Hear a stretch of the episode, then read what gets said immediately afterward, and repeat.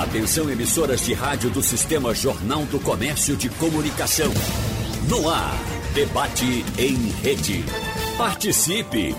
Rádio Jornal na internet. www.radiojornal.com.br Mais de 2 milhões de crianças e adolescentes entre 5 e 17 anos trabalham em todo o país, mas chega a 20 milhões o número daqueles que exercem em casa afazeres domésticos ou cuidados de pessoas, o que representa mais da metade das crianças brasileiras. O número inicial parece pequeno, né? 2 milhões de crianças para a dimensão do Brasil, de 200 milhões de habitantes, 214 milhões, mas veja só, chega a 20 milhões o número de crianças que exercem em casa afazeres domésticos.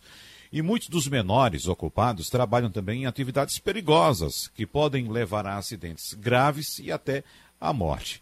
Além disso, o trabalho infantil provoca evasão escolar e afasta as crianças do lazer e do descanso, que são direitos garantidos pelo Estatuto da Criança e do adolescente. Bom, nós vamos discutir esse assunto no debate de hoje com pessoas que conhecem muito bem desse tema. Por exemplo, o Procurador do Trabalho e vice-coordenador regional da Coordenadoria Nacional de Combate à Exploração do Trabalho da Criança e do Adolescente do Ministério Público do Trabalho, Leonardo Osório. Bom dia, doutor Leonardo. Seja bem-vindo. Doutor Leonardo, seu microfone está fechado. Por gentileza, abra seu microfone aí agora. Desculpe. É, pois não. Bom dia, Wagner. Bom, bom dia, dia, doutora Lúcia, doutor Eduardo. Né? Bom dia a todos os ouvintes. Esperamos aqui poder dialogar um pouco sobre esse, esse grave problema social, no, sobre esse problema que os números são elevadíssimos. Né? Eu sempre gosto de destacar que a nossa meta é erradicar o trabalho infantil, né? não é diminuir. Claro, precisamos diminuir passo a passo, dia a dia, mês a mês, mas o objetivo, né? o compromisso que o governo brasileiro, né? a, sociedade brasileira se comprometeu perante a comunidade internacional é de erradicar o trabalho infantil. Então, os números são elevadíssimos, causam diversos prejuízos às crianças e adolescentes, e é uma satisfação poder debater com os demais debatedores, né, com você, Wagner, e com os ouvintes, para é, debater e dialogar sobre esse grave problema social que aflige o nosso país. Muito obrigado pela sua presença, doutor Leonardo. E a gente conversa também com o presidente do Conselho Municipal de Defesa e Promoção dos Direitos da Criança e do Adolescente aqui no Recife, Eduardo Paisan. Doutor Eduardo, seja bem-vindo. Bom dia para o senhor. Bom dia, é, Wagner. Bom dia a todos e a todas ouvintes que estão aqui acompanhando esse debate. Agradecemos pela oportunidade de estarmos aqui e também é, contribuir né, com esse debate tão importante, não só para a cidade de Recife, mas para o estado de Pernambuco e todo o Brasil. É um compromisso de todos e todas é, é, que é necessário ser assumido é, a erradicação do trabalho infantil. Né? Nós estamos no ano internacional para a eliminação do trabalho infantil, que foi eleito pela ONU né? Então é importante a mobilização de todos e todas para que a gente consiga atingir essa meta. Muito obrigado pela sua presença, doutor Eduardo. E a gente conversa também com a diretora de Desenvolvimento Social do Grupo JCPM, Lúcia Pontes. Doutora Lúcia, seja bem-vinda mais uma vez. Bom dia, Wagner. Bom dia a todos. Bom Eduardo, dia. Leonardo. É, e aos ouvintes, a questão do, do, trabalho infantil diz respeito a todos nós, né? Quando estamos na rua, encontramos crianças no sinal, encontramos crianças em estabelecimento vendendo algo, tem a ver, muito a ver com a nossa condição e a, a nossa desigualdade social. Então, essa, essa, esse debate hoje tem muito a ver com o nosso dia a dia, com a nossa condição cidadã. Doutora Lúcia, vamos começando o debate por a senhora, porque a senhora pode trazer para o nosso ouvinte exatamente a experiência do grupo JCPM no combate ao trabalho infantil e especificamente o Mar, nesse caso, que se une a outras entidades lançando uma campanha de combate ao trabalho infantil. Por favor, doutora Lúcia. Bom, a nossa, a nossa a temática de, de ter trazido, iniciarmos o ano com essa discussão é porque o Grupo JCPM tem um comitê de diversidade e inclusão e dentro dos grandes temas que nós estamos trabalhando, e o principal veículo de fazer com que chegue à sociedade são os shoppings. A gente hoje tem uma circulação no shopping do tamanho de uma cidade, em que a oportunidade seja para que qualquer pessoa que vá ao shopping, que veja algo relativo a uma temática importante, uma macro temática, é, e que convoca a sociedade, que mobiliza as pessoas para pensar um pouco sobre isso, né? Quando você encontra alguém, uma criança no sinal, ou mesmo no estabelecimento comercial vendendo, procure sempre perguntar a ela por que, é que ela não está na escola, por que, é que ela não está no lazer dela, por que, é que o adulto com o qual ela, ela convive não está trabalhando em vez de ser uma criança. A infância não volta, a infância é uma só. Então, quando ela é perdida para executar um trabalho de um adulto, nós estamos tirando a oportunidade do futuro dessa criança ser um futuro melhor. E nós temos que pensar nesse país, temos que pensar nas pessoas. E é, essa temática está sendo colocada não só no Rio Mar Recife, como nos outros shoppings no, nos quais o grupo JCPM é, tem nas outras cidades, Fortaleza, Aracaju e Salvador, nesse, nesse ano, né, com esse compromisso de que a gente trabalhe sim e trabalhe as pessoas refletirem sobre como nós temos a ver com aquela criança que está na rua fazendo um trabalho que não é adequado à sua idade e nem é adequado à sua condição de vida. Doutor Eduardo, eu já fiz aqui alguns debates, um bem recente, inclusive, a respeito de violência contra crianças. E conversando com psicólogos, a gente chegou à conclusão que, na verdade, além de a criança agredida, claro, necessitar de, de apoio, de tratamento, é necessário também que se trate o agressor, seja o pai, seja um irmão, seja um parente próximo, seja lá o que for.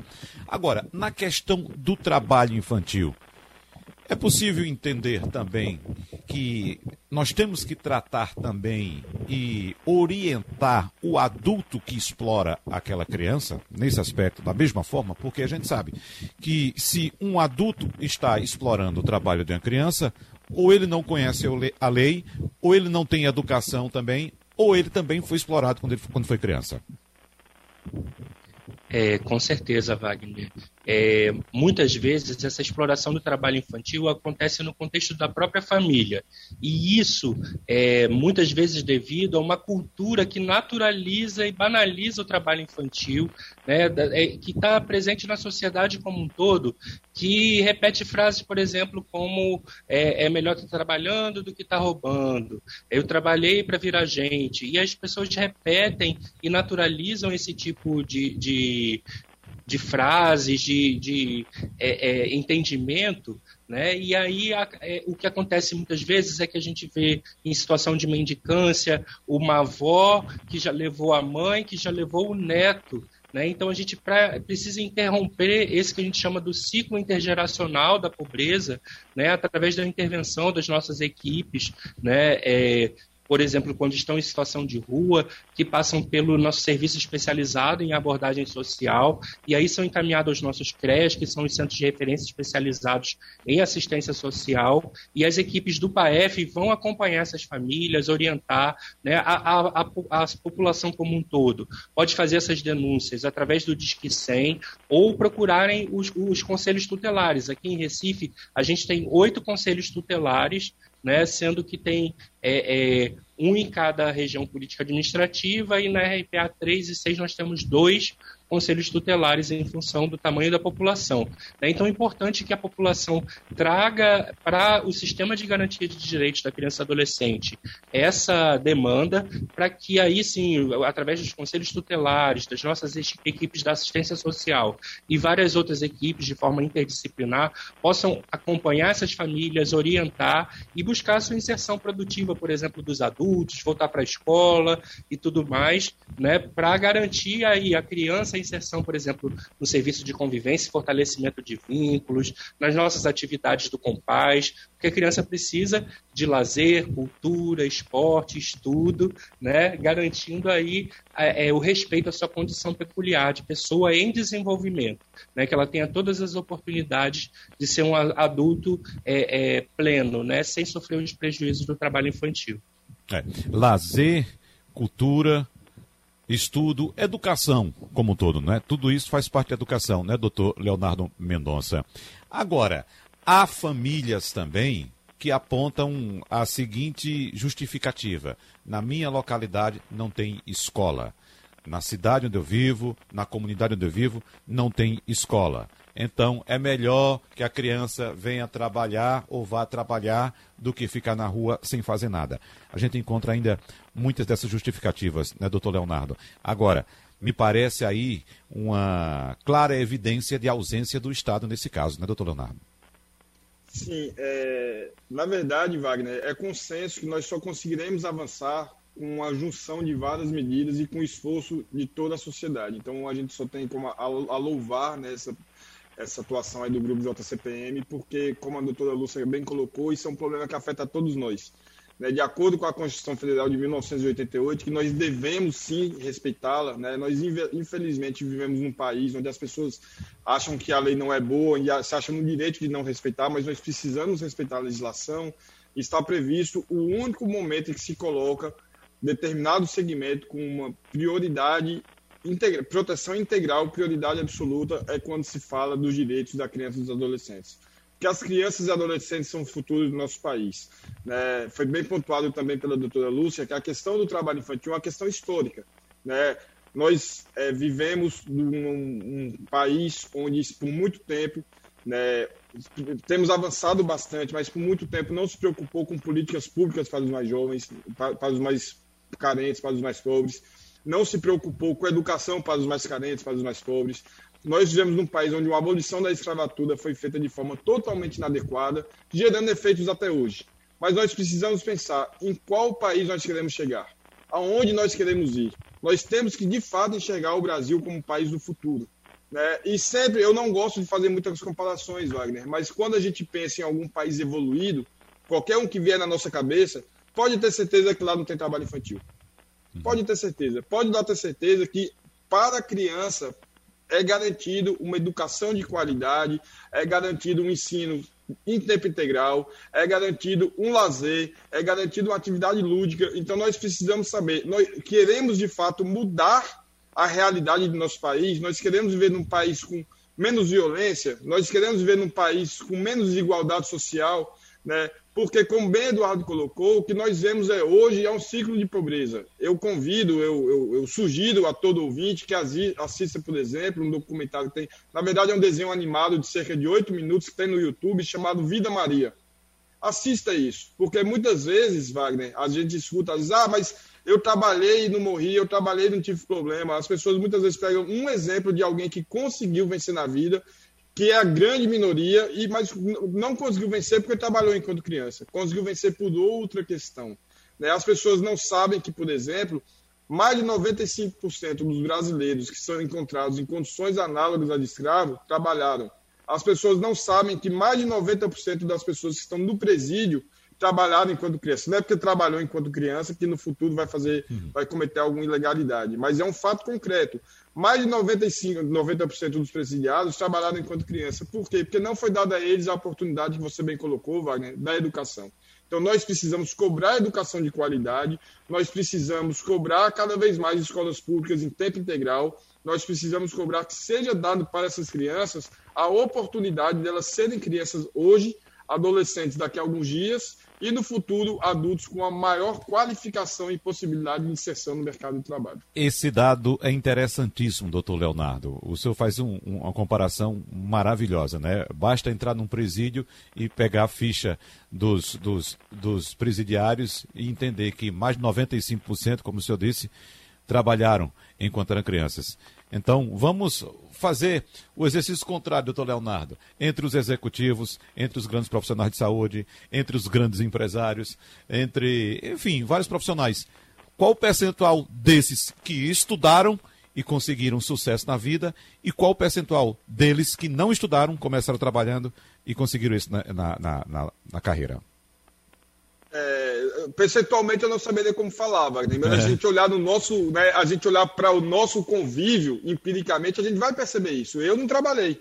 Eu não trabalhei. Uhum. Meu primeiro emprego, entre aspas, foi um estágio quando eu fazia direito. Uhum. Né, porque meu pai teve oportunidade. Eu sou é, filho de uma família de classe média alta que tive acesso à educação. Mas aí mostra uma outra faceta do trabalho infantil. Muitas vezes o trabalho infantil ele demonstra uma discriminação. Por quê? Porque a gente acha, muitas pessoas acham normal o trabalho infantil para uma criança pobre, mas não acham normal o trabalho infantil. Eu imagino, né? Eu estou aqui de terno, estou aqui com broche contra o trabalho infantil, imagina a situação. Eu tenho um filho de 14 anos, imagine se, se eu sentar agora na Avenida Agamenon Magalhães de terno, e meu filho começar a pedir esmola no meio do sinal. Eu vou ser xingado por toda a população. Né? Não estou dizendo para as pessoas xingarem as pessoas, evidentemente. Mas eu vou ser recriminado por toda a população. Porque essa população vai dizer, ah, ele não precisa. Ele não precisa. E de fato eu não preciso não fazer nunca isso com o filho meu. Porque eu não quero que façam, e quero que também nunca façam nunca com o filho dos outros. Agora, evidentemente, como é, é, Eduardo bem colocou, a gente precisa garantir políticas públicas de melhoria da, da, da renda dessa família.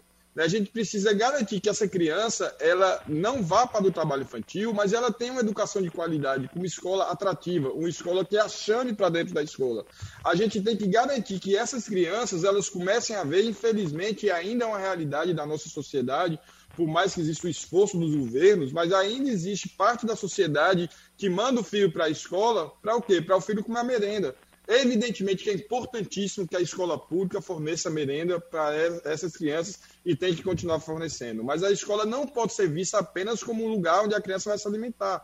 Né? Alimentar é, é, é, é o corpo, tem que ser o lugar onde ela vai alimentar a alma e vai alimentar o sonho de ter um futuro melhor. O trabalho infantil, eu, às vezes eu costumo dizer, Wagner, que ele, ele viola o direito da criança sonhar ele tira da criança o direito dela ser médica, ela tira da criança o direito de ser apresentadora, de ser assistente social, de trabalhar numa instituição como JCPM. Porque essa criança, se ela trabalhar agora, dificilmente no futuro ela vai ter condições técnicas de competir no mercado de trabalho com aquele, aquele, aquele adulto que não trabalhou, que pode se dedicar ao estudo, que pode se dedicar ao seu aprimoramento profissional. É uma concorrência desleal. Eu costumo uhum. dizer que eu quero, eu luto para que no futuro os meus filhos, né, eu falei tem um de 14 ou de 17, eles tenham uma concorrência mais difícil que a que eu tive. Porque hoje em dia, quando você vai fazer vestibular e você coloca, por exemplo, crianças que trabalharam ou que estudam em escolas sem qualidade, eles não concorrem com você. E eu quero que meus filhos tenham uma maior dificuldade para entrar no mercado de trabalho, porque isso também vai fazer com que nós tenhamos, ao meu ver, uma menor desigualdade social a partir do momento que to, né, a gente tem hoje uma desigualdade social muito grande, a gente tem profissões que são muito respeitadas e outras que não são tanto, enquanto todas é. as profissões devem ser respeitadas. Né? Mas é um problema histórico, a gente passaria talvez uma tarde falando aqui só de questões sociológicas, históricas, e quem sabe no outro momento a gente possa conversar mais sobre isso. Doutora Lúcia Pontes, nós abordamos alguns pontos importantes no bloco passado, mas especificamente, principalmente a questão da educação, tanto com o doutor Eduardo quanto o doutor Leonardo, doutor Leonardo que inclusive trouxe a experiência de países onde não é, é registrado trabalho infantil, porque esses países têm educação, oferece educação a seus cidadãos e educação de qualidade, ou seja, não falta escola para as crianças. Eu queria saber da senhora, doutora Lúcia, o que é que o poder público no Brasil pode fazer, pegando inclusive é, como gancho a experiência de setores privados, como por exemplo o Instituto JCPM, que cumpre sua responsabilidade social e investe também na educação de crianças, como nós sabemos. Então, é, eu queria que a senhora trouxesse para a gente essa experiência e também, evidentemente, um norte, né? Como o poder público pode tirar esse atraso da educação no Brasil? É, bom, o Instituto JCPM é o veículo do grupo, é, como um todo, para trabalhar as questões sociais. E nós definimos, quando fomos iniciar o trabalho, porque o grupo também tem como outra, outro veículo de, de trabalho social, a Fundação Pedro Paz Mendonça, que fica lá onde é, o grupo, os, os a família Pedro Paz Mendonça nasceu. E aqui o, o, o, grupo definiu que o Instituto seria o veículo em que nós iríamos trabalhar as questões sociais nas quais a gente achasse que elas eram importantes a ser complementadas por, por uma ação empresarial, corporativa, para auxiliar as políticas públicas nas suas dificuldades. Nós sabemos que, historicamente, o Brasil, isso não é uma questão só de Pernambuco, mas do Brasil como todo, a, a educação ela, ela está muito aquém, como bem colocou eh, Leonardo, muito aquém a, ao que nós esperaríamos para qualquer pessoa, né? Ter um acesso à escola pública de qualidade, que a escola tivesse condições físicas boas. bons professores, nós temos, temos que louvar os professores que estão aí em todo esforço, dando a educação nesse Brasil, com tanta dificuldade, com tão pouco recurso, com tão pouca prioridade, né? porque se ela fosse prioritária, nós não estávamos discutindo nesse patamar que nós estamos discutindo hoje. A criança está na rua porque ela não tem uma educação de qualidade, porque ela não é prioridade. A educação não é prioridade, nem tampouco a criança. É, muitas das famílias que nós trabalhamos aqui em Brasília Teimosa e Pina, é, os jovens são os primeiros a se formarem na família.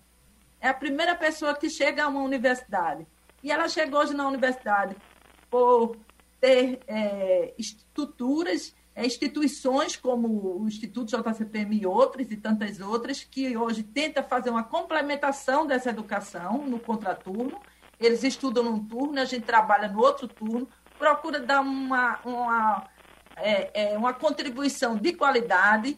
É, nós temos instrutores em diversas áreas, português, matemática, mundo digital, para tentar atualizar essa juventude, essa criança, para que ela consiga, como disse Leonardo, ser mais competitiva, que ela chegue para uma oportunidade com um pouco mais de competitividade, porque não é igual, as oportunidades não são iguais. Eles não têm uma família com a condição financeira, não tem um pai que trabalha.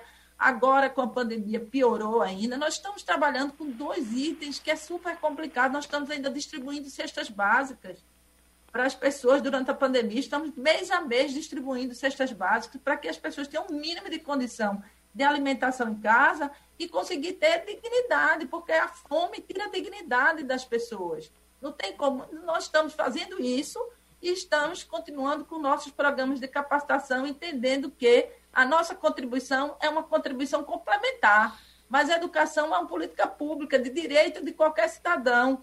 A classe média tem recurso e manda ele para uma escola boa. A classe é, é, é menos é, é, é, é favorecida a, a, e a desigualdade aumentou agora com a pandemia, ela, ela tem que ficar esperando o compromisso de alguns governantes para que considere a educação de qualidade, o compromisso dos nossos professores, que são os heróis, porque às vezes trabalham sem nenhuma condição, para que a gente consiga trazer para essas crianças, para esse Então, é nesse caminho que o Instituto trabalha, no caminho de complementar ou, ou de trazer conteúdos que possam melhorar a condição de, dessas crianças e jovens, para que eles tenham, tentem ter um futuro melhor, considerando que essa contribuição vai ser importantíssima para a vida deles. Nós e outras instituições corporativas trabalham com com essa perspectiva. Nós trabalhamos com cerca de 2 mil jovens por ano, que para a gente é um número significativo, porque significa que nos relacionamos com 2 mil famílias, que tentamos trazer para Brasília e Teimosa e Pina, uma, e temos parceria tanto com a escola do governo do Estado, quanto da Prefeitura, para que a gente faça uma discussão também no âmbito das políticas públicas, para que a gente consiga impulsionar algo que tenha qualidade. Esse é um compromisso de todos nós, é um compromisso do Brasil, é, é, o empresariado, que hoje não pensar desse jeito, que não olhar para o seu entorno, não olhar para quem convive com ele, ele está extremamente é, desatualizado na, na perspectiva de, de, um, de um futuro melhor. Uhum. Agora, doutor Eduardo, é uma questão de educação é uma questão de assistência social, porque as famílias pobres alegam que as crianças precisam trabalhar para contribuir com o sustento da família, e se o Estado não, não garante àquela família um, um, um repasse, um, um aporte de recursos para que a família possa manter a criança na escola e, ao mesmo tempo, manter suas necessidades básicas, como, por exemplo, tivemos programas como Bolsa Escola, que dava uma renda para a família, para que a família colocasse a, o, a criança na escola e recebesse um valor, né? De, de, retorno para que pudesse suprir a família nas suas necessidades básicas. Agora, quando se fala em educação no Brasil, há uma percepção também, uma falsa percepção, que a questão de educação no Brasil é um problema de alvenaria. Aí o poder público vai e constrói escola não é só construir escola, não é só o prédio da escola, é como um hospital. Você constrói um hospital, você não pode simplesmente construir o prédio. Ali você precisa de profissionais, precisa de material adequado, precisa de remuneração adequada para aqueles profissionais. Enfim, é uma questão bem mais ampla, mas fique à vontade, por favor, doutor Eduardo. Bom, Wagner, a questão que você coloca é muito importante, né? É, a escola em si não, não é para ser só um espaço físico, mas é para ser um espaço de promoção da cidadania, né? Inclusive, é, é por isso, né, é, a gente vem realizando parceria, por exemplo, com a Secretaria de Educação do Recife, né, através da gerência da criança e do adolescente, junto com a Fundação Roberto Marinho e a ONG Visão Mundial, para fazer formação dos professores sobre a questão das violações dos direitos da criança e do adolescente, para que professores e professoras estejam atentos a esse tipo de violações dos direitos da criança e do adolescente. E como é, a doutora Lúcia colocou, é, ampliaram-se muitas violações de direitos nesse contexto da pandemia. E há uma preocupação, inclusive, com essa questão da insegurança alimentar, da fome, do retorno das famílias para a extrema pobreza, onde a ocorrência de trabalho infantil, inclusive em suas piores formas, como a exploração sexual de crianças e adolescentes, que volta a acontecer para suprir a fome. Então, isso é uma condição de indignidade absurda. Né? Então, é, é, é preciso todo um, um, que toda a sociedade, a nossa Constituição Federal diz no artigo 227 que é dever da família, da sociedade e do Estado colocar as nossas crianças a salvo de qualquer forma de violência, de exploração, de negligência, né? e como prioridade absoluta, como o doutor Leonardo já mencionou aqui. Essa prioridade absoluta precisa ser também de recursos, como diz o nosso Estatuto da Criança e Adolescente, que vai completar, completar no próximo mês, no dia 13, é, 31 anos né, é, é, de sua promulgação. E aí a sociedade precisa fazer essa mudança de cultura, né? precisa saber, por exemplo, que não adianta dar é, é dinheiro para uma criança que está vendendo coisa no sinal, que vai estar tá prejudicando o futuro dela. O que você pode fazer, por exemplo, é tanto fazer uma denúncia, como pode fazer uma doação é, pessoas físicas podem doar até 6% do, do, do, do seu imposto de renda e abater é, é, no seu imposto de renda, ou seja, você não vai pagar nada mais. O que você do, é, é iria para o imposto de renda, você vai estar direcionando, por exemplo, para o Fundo Municipal da Criança e do Adolescente. E através dos recursos do fundo, o Conselho Municipal tem condição, e como vem abrindo, editais que fomentam iniciativas das organizações da sociedade civil que realizam trabalhos em vários, em, em vários territórios do Recife para mitigar, para reduzir, para é, é, é, essa questão do trabalho infantil e outras várias violações de direitos.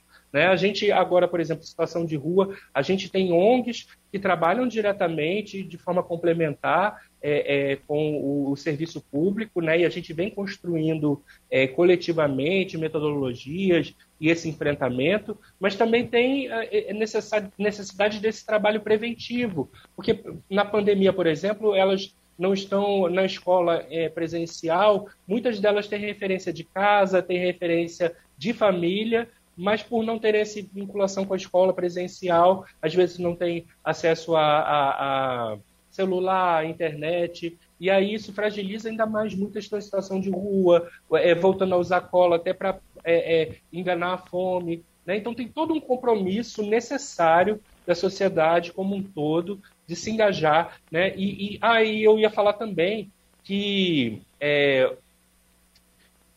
Pessoa jurídica também, as empresas também podem doar até 1% do seu lucro real para os fundos municipais da criança e do adolescente.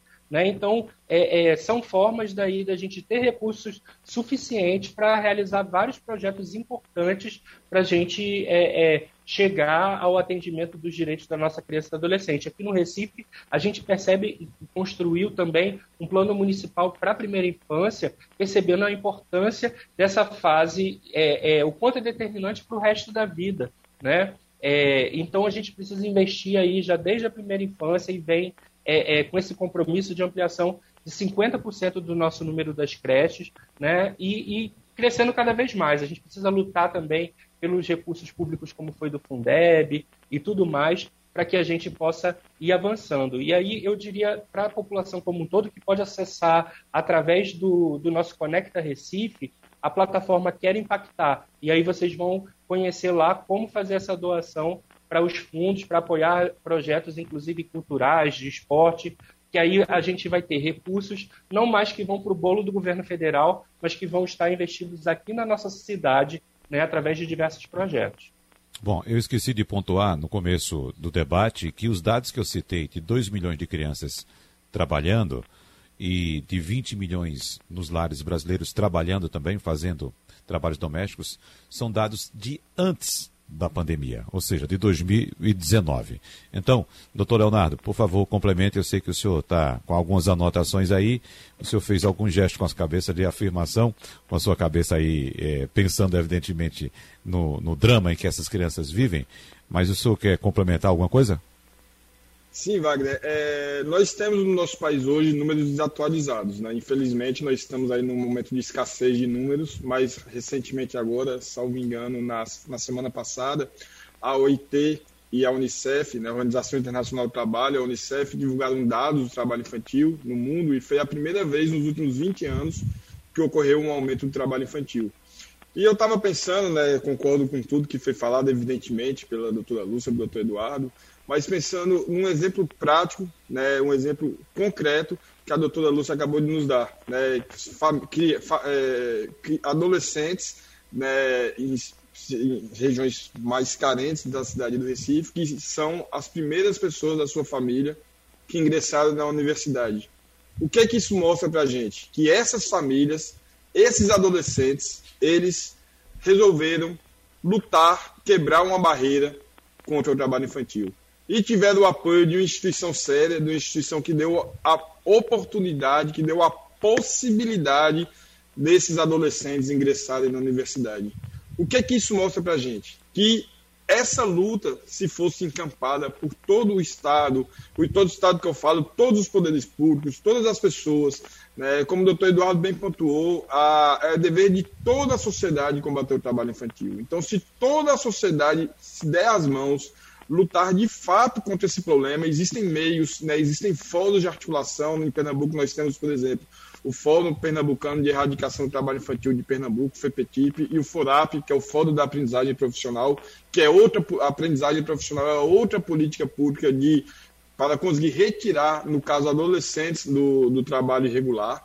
Né? Se toda a sociedade conseguir dar as mãos, nós vamos conseguir vencer essa esse grande problema social. Não é tão simples, né? São várias pessoas que lutam com isso. A gente vê aqui exemplo de três pessoas, mas, por exemplo, nesses últimos dias eu fiz articulação. Ontem, por exemplo, eu tive, e na, na sexta-feira passada, reunião com o doutor Disseu Rodolfo, que é o presidente do Tribunal de Contas do Estado, para a gente tentar incrementar juntos, né, junto com a MUP, Associação Municipalista de Pernambuco, com outras entidades, a necessidade de um maior investimento, digamos assim, de uma destinação maior do orçamento para as políticas de combate ao trabalho infantil. Isso, de fato, não é custo, é investimento, por quê? Porque já existe um investimento grande das prefeituras, né? por mais que nós tenhamos dificuldades ainda na escola pública, isso é fato, mas existe um gasto grande das prefeituras, do governo com a educação. E a partir do momento que a gente acha normal o trabalho infantil, que a gente não se indigna mais, né, que é o que nós precisamos fazer, como a doutora Lúcia bem pontuou no início da sua fala, na sua primeira fala.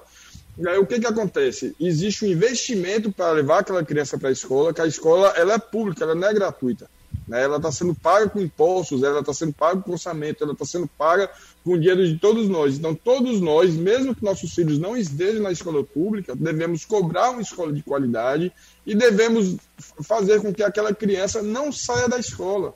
Que a criança que trabalha, ela sai da escola, ela tem um rendimento escolar prejudicado, ela, isso traz prejuízo à sua saúde, traz prejuízo ao seu presente e ao seu futuro. Então, nós precisamos sim quebrar esse ciclo vicioso. Né? Nós precisamos, todos nós, cobrarmos políticas públicas para fazer com que nós tenhamos de fato, né, que o Brasil seja de fato o país do futuro. Né? Eu lembro que a gente escutava muito isso, até parou de se falar essa, essa, essa frase. Eu achava que esse futuro chegaria e não chegou ainda, mas nós precisamos de fato fazer com que o país seja o Brasil, o, o Brasil seja o país do futuro, e nós só iremos conseguir isso se garantirmos que os direitos de todas aquelas crianças e adolescentes que são o futuro de nosso país sejam integralmente respeitados. Nós temos pouco tempo agora para encerrar. Tem mensagem aqui pelo painel interativo da Rádio Jornal de Milton de Abotão dizendo bom dia. O maior absurdo que vejo nos sinais, além dos menores trabalhando ou pedindo esmolas, são os adultos com bebês de colo pedindo esmolas. Tem também mensagem de José aqui do Recife dizendo na teoria tudo muito lindo. Mudanças nas políticas públicas, já se passaram vários governantes, sejam presidentes, governadores, prefeitos, e nada muda e creio que nada vai mudar, porque estou com 47 anos e percebo que a conversa continua sempre a mesma, porque o sistema quer que seja dessa forma mesmo. E tem mensagem também aqui de João, que está em Auckland, na Nova Zelândia, dizendo: Bom dia a todos, que debate rico, de alta importância, principalmente nesses dias atuais. Eu estou um pouco mais otimista em pessoas que são da sociedade civil que tem voz e influência no poder estatal, sugiro depois observar a análise de um articulista que aponta benefício social como mitigação da miséria. A gente já tocou inclusive nesse assunto aqui, viu, João? Agora, já que você está falando de Auckland, saiu uma pesquisa bem recente apontando que Auckland, uma cidade da Nova Zelândia, foi apontada como a melhor cidade do mundo para se viver nos dias atuais. Agora, como disse o doutor Leonardo agora há pouco, procure aí em Auckland alguma criança trabalhando? Não tem. Todas estão na escola. Então, para a gente fechar, doutora Lúcia Pontes, rapidinho, por favor, para a gente ouvir também as considerações finais do doutor Leonardo e doutor Eduardo. Muitas pessoas que escutam a gente também podem ter tido a experiência né, de ter ajudado em casa, ajudado a mãe, como por exemplo eu tive, ajudar um pouco na cozinha, né, ajudar o pai em algum serviço ou trabalhar em algum comércio da família. Mas é bom lembrar que, nesses casos, o trabalho pontual não faz mal, né? pode ser até saudável, desde que seja de fato pontual. O que importa é que nunca falte, como no meu caso, por exemplo, nunca falta escola. E a minha experiência, claro, como o doutor Leonardo, doutor Eduardo já citaram aqui também, nós estamos aqui e eu especificamente estou aqui porque eu tive escola eu estudei, eu tive essa oportunidade. Doutora Lúcia. Wagner, você pontuou super bem. Uma coisa é a estrutura familiar dividir tarefas familiar em casa para que a gente é, consiga se ajudar. A outra é a família colocar a criança na rua. São coisas bem diferentes para vender algo e trazer aquele, aquele recurso para ajudar na, na, na complementação da renda familiar. São coisas totalmente diferente. Nós estamos falando aqui para um público muito grande e está chegando na casa das pessoas essa conversa. Então, o vizinho que vê que a sua vizinha pega o filho, compra um bocado de coisa na feira e pede para ele ir para o sinal vender, ela tem que ajudar a esclarecer para ela que aquilo ali ela está tirando a oportunidade dele estar tá lendo alguma coisa em casa, ou participando de algum projeto, participando de alguma ação que vai fazer com que ele cresça de uma forma melhor. É diferente. Uma coisa é a criança estar em casa, junto com a família, colaborando e ajudando os pais e todos, para que a casa fique arrumada, organizada, ou, ou queiram fazer algo conjuntamente, para benefício próprio. A outra é colocar a criança numa situação de risco de estar na rua, de estar vendendo, de estar vulnerável a chegar alguém também para associar aquela venda dele ao tráfico de drogas ou ajudar a, é, porque isso é fácil, é um dinheiro que chega fácil também nas famílias. E isso a gente está falando que a gente está falando de famílias pobres, está falando de famílias que estão numa condição financeira muito vulnerável. Porque essa discussão não passa por outra classe social que não seja a, as pessoas pobres. Então, a gente tem que ter cuidado, temos que ter responsabilidade, não só com, com o que nós vemos, mas com o que nós podemos colaborar, com aquilo que a gente possa, de uma certa uhum. forma, interferir para melhor. Então, o nosso papel, nós não estamos aqui nessa discussão, é, o Instituto JCPM faz, o grupo JCPM, o próprio sistema de comunicação faz, nós não estamos aqui para divulgar o nosso trabalho, não. Nós estamos aqui para contribuir com a sociedade. Porque nós já temos esse trabalho há 12 anos aqui na cidade do Recife, temos na Fundação há 30 anos, então, nós, nós já fazemos isso de uma forma natural, considerando o investimento que o grupo tem que fazer com aqueles que são nossos vizinhos, aquelas pessoas que nós podemos estar é, perto para colaborar com as outras políticas para que o mundo seja um mundo melhor. é, por uma questão de responsabilidade, de compromisso social. É isso que, que seu João Carlos tanto é, é, discute. E nós não estamos aqui porque estamos no sistema, não. Nós estamos aqui porque nós fazemos parte da sociedade comprometida por um Brasil melhor. E nesse momento o Brasil passa por uma situação gravíssima é, de, de, desigualdade social, de políticas confusas, de, do Ministério da Educação trazer para essas pessoas uma educação de qualidade, de contribuir para que as pessoas, que o Brasil, que as instituições repensem as suas políticas de educação, de saúde e de assistência social. Nós só estamos, nesse momento, fazendo o que nós estamos fazendo porque está faltando essas políticas. Porque se elas estivessem presentes, nós estaríamos fazendo outra coisa. Doutora Lúcia Pontes, diretora de Desenvolvimento Social do Grupo JCPM, muito obrigado pela sua participação. E doutor Eduardo Paizan, para encerrar, rapidinho, por favor, um canal de denúncia e muito obrigado também pela sua participação aqui no debate. Rapidinho, por favor. É, o canal de denúncia para situações de trabalho infantil e várias outras violações de direitos da criança e adolescente. O mais comum é o Disque 100, onde as pessoas podem é, acessar de forma gratuita qualquer horário, não precisam sequer se identificar. Então é, é importante passar todas as informações, porque aí vai chegar para o Conselho Tutelar, para o Ministério Público, da Delegacia, é, do Departamento de Polícia da Criança e do Adolescente e Ministério Público e vários órgãos que vão fazer esse enfrentamento. Né? E queria é, é, agradecer a oportunidade à Rádio Jornal, louvar a iniciativa do Instituto JCPM com a campanha Respeite o Futuro de uma Criança, onde nós aderimos enquanto Condica, enquanto Secretaria de Desenvolvimento Social, Direitos Humanos, Juventude Política sobre Drogas e também enquanto FEPETIP, né, por ser uma iniciativa super importante dialogar com a sociedade sobre essa questão. Muito obrigado. Rapidinho dizer, também, doutor. Só, só, reforçar que a importância da gente enfrentar o racismo estrutural, que tem tudo a ver com isso que a gente está ah, falando aqui sobre o trabalho Sem dúvida. Doutor Leonardo Osórios, canal de denúncia na Procuradoria do Trabalho. É, o ideal é que se faça pelo site www.prt6.mpt.mp.br. É, e gostaria de agradecer também o espaço, me colocar à disposição, agradecer aos ouvintes, aos comentários e queria, se possível, Wagner, falar um minutinho só para o, o, o, o ouvinte que falou que acha que não vai mudar. Né? A gente percebe que ele é uma pessoa que se indignou, uma pessoa que não concorda com isso, e eu só peço a ele que ele reflita e acredite sim no muito melhor.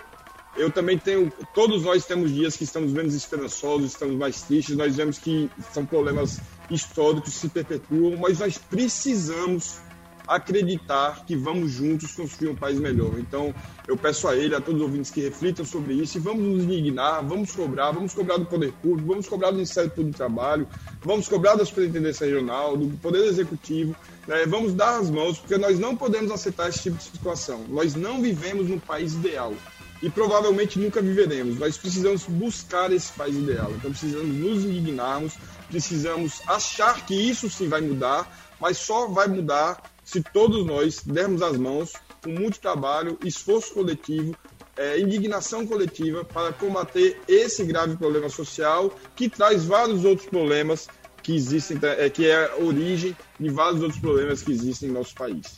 Muito obradiado a todos pela participação no debate. Né? Sugestão ou comentário sobre o programa que você acaba de ouvir, envie para o e-mail ouvinte@radiojornal.com.br ou para o endereço Rua do Lima 250, Santo Amaro, Recife, Pernambuco.